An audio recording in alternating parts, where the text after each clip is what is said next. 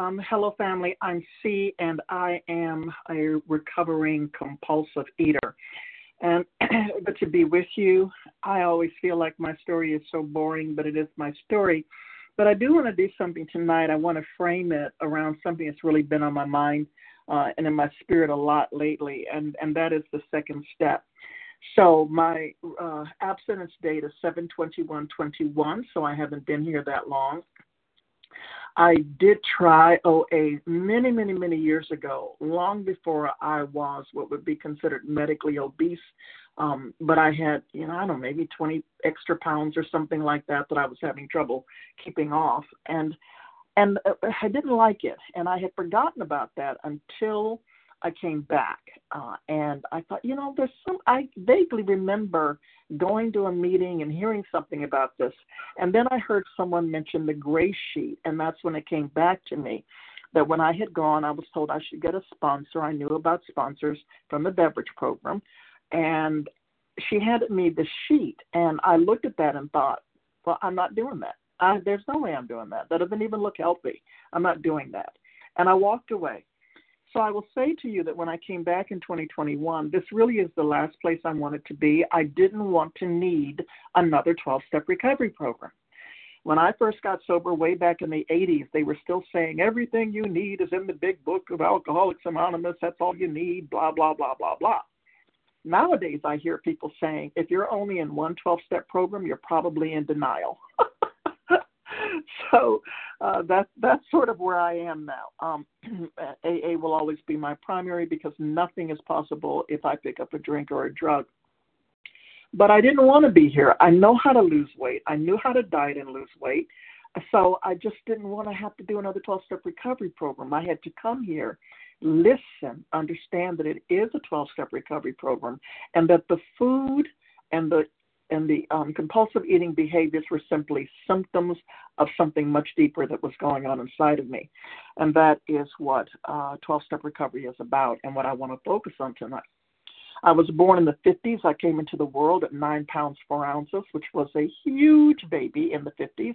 It's still a big baby, um, but it was huge and unusual in the 50s. And I was a fat, happy baby born to a miserable alcoholic mother who really was not capable of bonding with her children. She had another child um, 13 years later, and bless her heart, I've come to have great compassion for my mother, uh, but she just shouldn't have been a mother. And I bounced into the world. Forgive me, the air is so bad here. I'm in Maryland, and the the quality, air quality is just abysmal. And I've been struggling with allergy stuff all day. I'll try not to annoy you with all this clearing in my throat.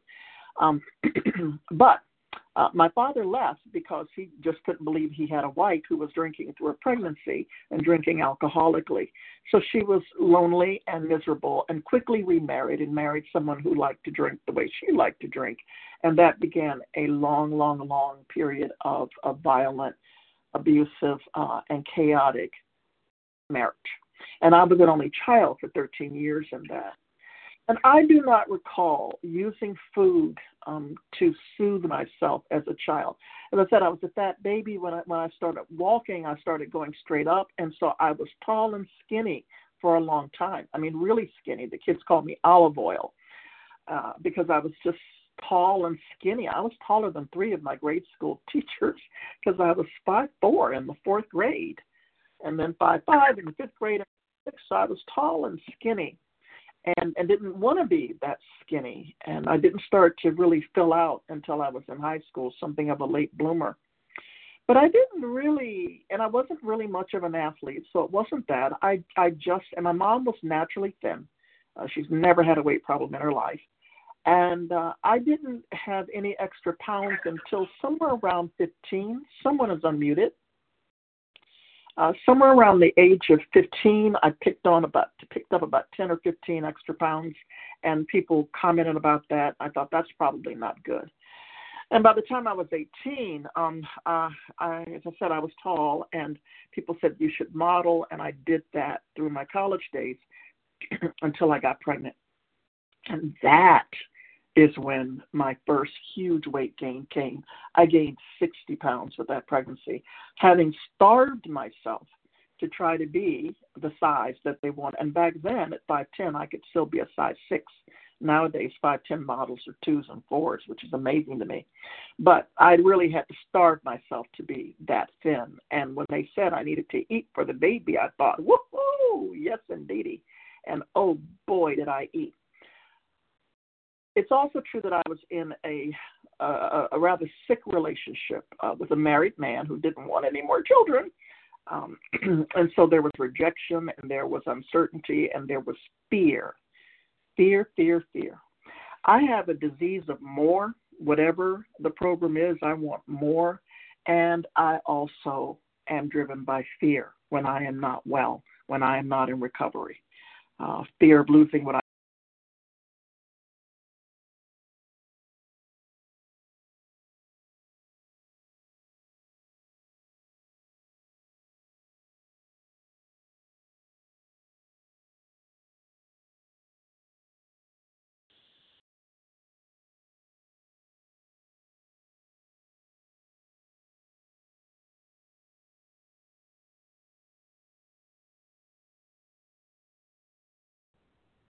Did we lose Sue?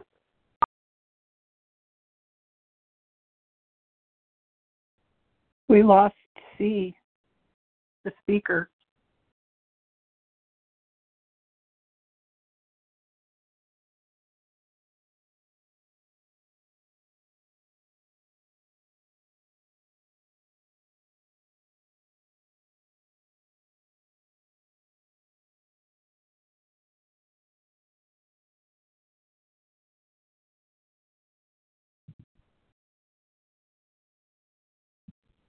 Cee, are you there?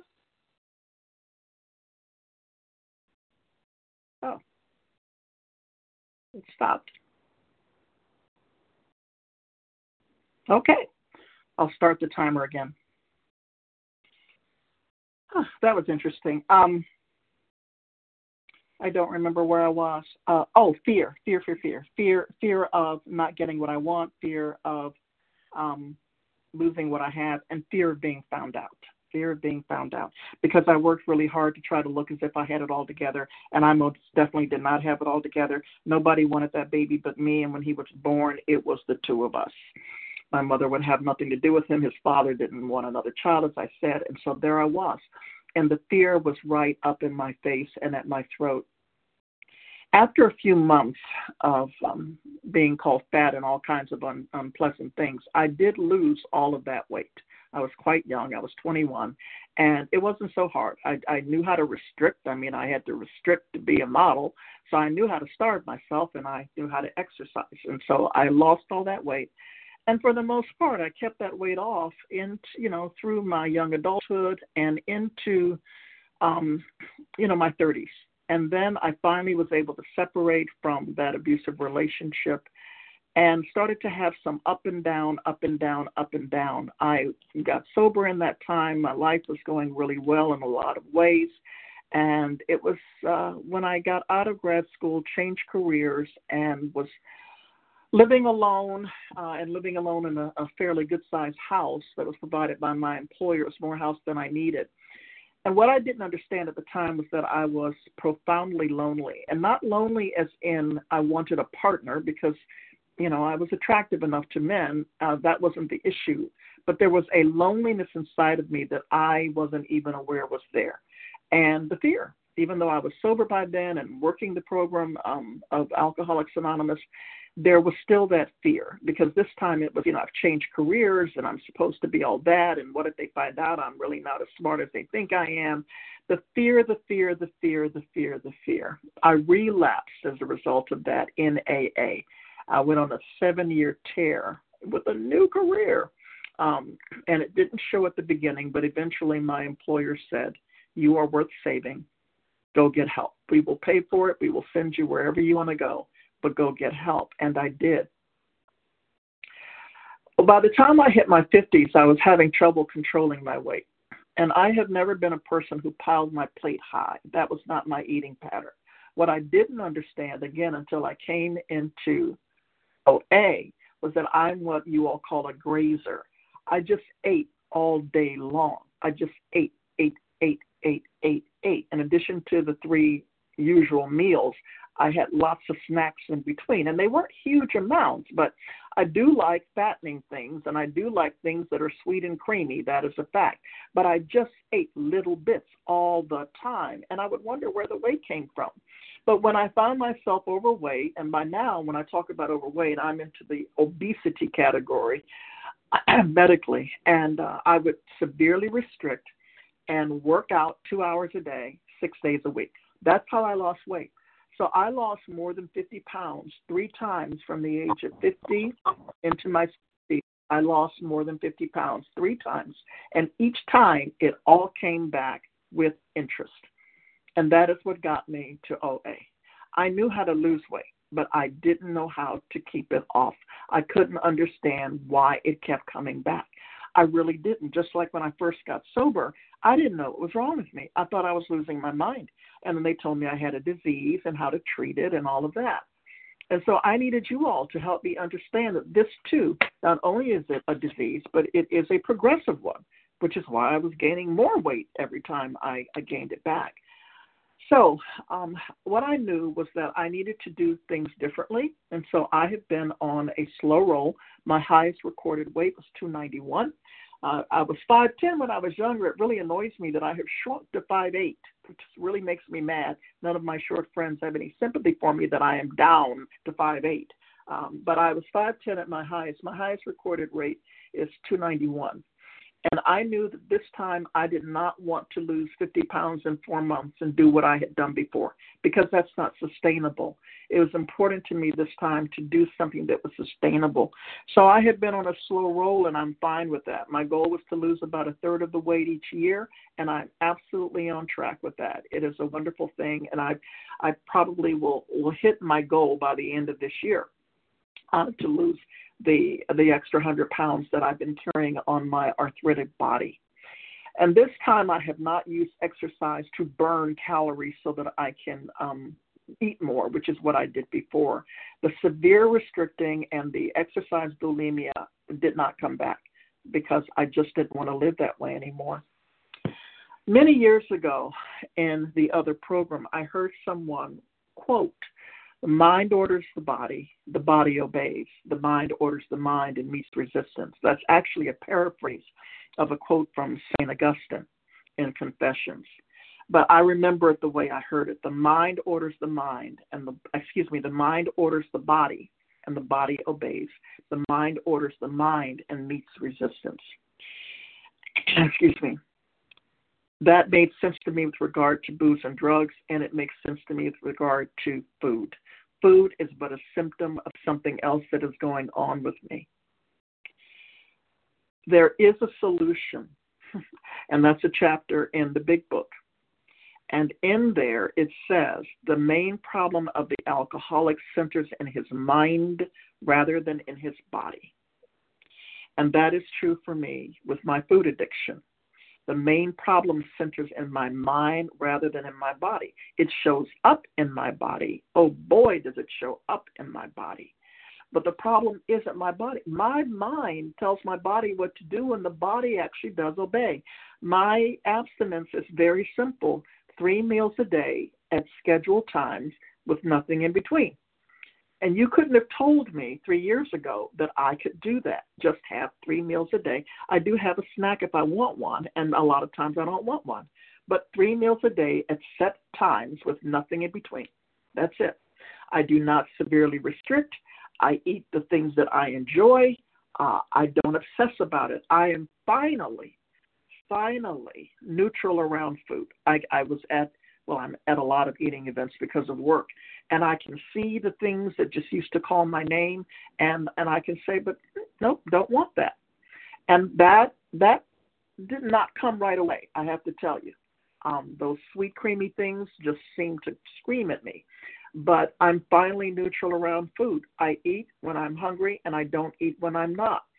That is such a gift to me because the mind, my mind is telling my body and the body is obeying. My problem is my mind meets resistance from itself. That's when I get in trouble. And in the second step of the 12 Steps of Overeaters Anonymous. It says compulsive eaters are often people of extremes. That would be me. We overreacted to slight provocations while ignoring the real issues in our lives. We were obsessively busy, then we were exhausted and unable to act. We were wildly excited, then deeply depressed. We saw the whole world in black and white. If we couldn't have it all, we didn't want any. If we couldn't be the best, we didn't want to participate. Why are you all talking about me like that? I mean, I read the words in this book and all of the other recovery books and think, oh my God, how do they know so much about me? Well, because you know we're we're a lot alike in a lot of ways. There are different ways to get abstinent in this program. There are all different kinds of groups and whatnot uh, for people to get abstinent, and that's fine. I whatever works for you is what I say. But for me, I need to keep my head in the literature, in the literature of um, Alcoholics Anonymous, and in our literature. On page nine of our um, 12 and 12, it says, "When we look with complete honesty in our li- in our lives." We see that where eating is concerned, we have acted in an extremely irrational and self destructive manner. Under the compulsion to overeat, many of us have done things no sane person would think of doing. We have driven miles in the dead of night to satisfy a craving for food. We have eaten food that was frozen, burnt, stale, or even dangerously spoiled. We have eaten food off other people's plates, off the floor, and off the ground. We have dug food out of the garbage and eaten it. We have frequently lied about what we have eaten, lied to ourselves and to others because we didn't want to face the truth about what we do when it comes to food. We have stolen from our friends, family, employers, as well as from the grocery store. We have also stolen money to buy food. We have eaten beyond the point of being full, beyond the point of being sick of eating. We have continued to overeat, knowing all the while we were disfiguring and maiming our bodies. We have isolated ourselves to eat, damaging our relationships and denying ourselves full social lives. Because of our compulsive eating, we have turned ourselves into objects of ridicule and we have destroyed our health. I'll stop reading there in step two there is a solution, and this is the solution for me. Um, in the big book, it says in the foreword to the first edition that a group of 100 members had recovered from a seemingly hopeless state of mind and body, that they had recovered, past tense, from a seemingly hopeless state of mind and body. And that's where I was when I came into OA. I mean, it was my state of mind and body seemed hopeless. I knew that I just couldn't keep doing this. I couldn't keep losing and gaining and losing and gaining. I have osteoarthritis from the top of my spine all the way to my big toes, literally. I also live with rheumatoid arthritis, so inflammation is real. Um, there's never a moment when I am not in pain, and I take some pretty powerful treatments for my RA, but there's never a moment when I am not in pain. Every pound that I have taken off of these joints is a gift to my body. I, at this point in life, I am not so worried about being cute. I have no desire to be ultra thin. Um, I just want to be healthy. I want to stop the damage that I have done to my body. But more than anything, I want to have harmony, balance. I want to be restored to equilibrium. These wild swings that characterize my addictions and my addictive behavior, they're exhausting. They are just absolutely exhausting. And I'm too old to live like that anymore. So uh, I admire the people who, you know, came in at 30 and got abstinent and they've been happy and healthy and free ever since. So I'm coming in as an older woman, but my story is my story. I'm here. This is where I am today. I'm here enjoying a different life as a result of these 12 steps in Overeaters Anonymous uh, and making wonderful new friends in this fellowship. So I think I'm just going to keep coming back. I know what relapse feels like. In the other program, it was uh, pitiable and incomprehensible demoralization because the first time I didn't know what was wrong with me, but when I relapsed, I knew what was wrong with me and I was in denial about it. I wanted to I wanted things to be different. And and I can't make myself not an alcoholic, just like I can't make myself not a compulsive eater. But I can not drink one day at a time and I can not compulsively eat or engage in compulsive food behaviors one day at a time. That for me is the victory. And I've got a minute left. I'm going to cede my time. Um, and the topic that I offer is the second step. Came to believe that a power greater than ourselves could restore us to sanity or the insanity of um, uh, of uh, compulsive eating or overeating or being restored to sanity. Anything around that. And so I am Cee, and I will give my email when the recording stops.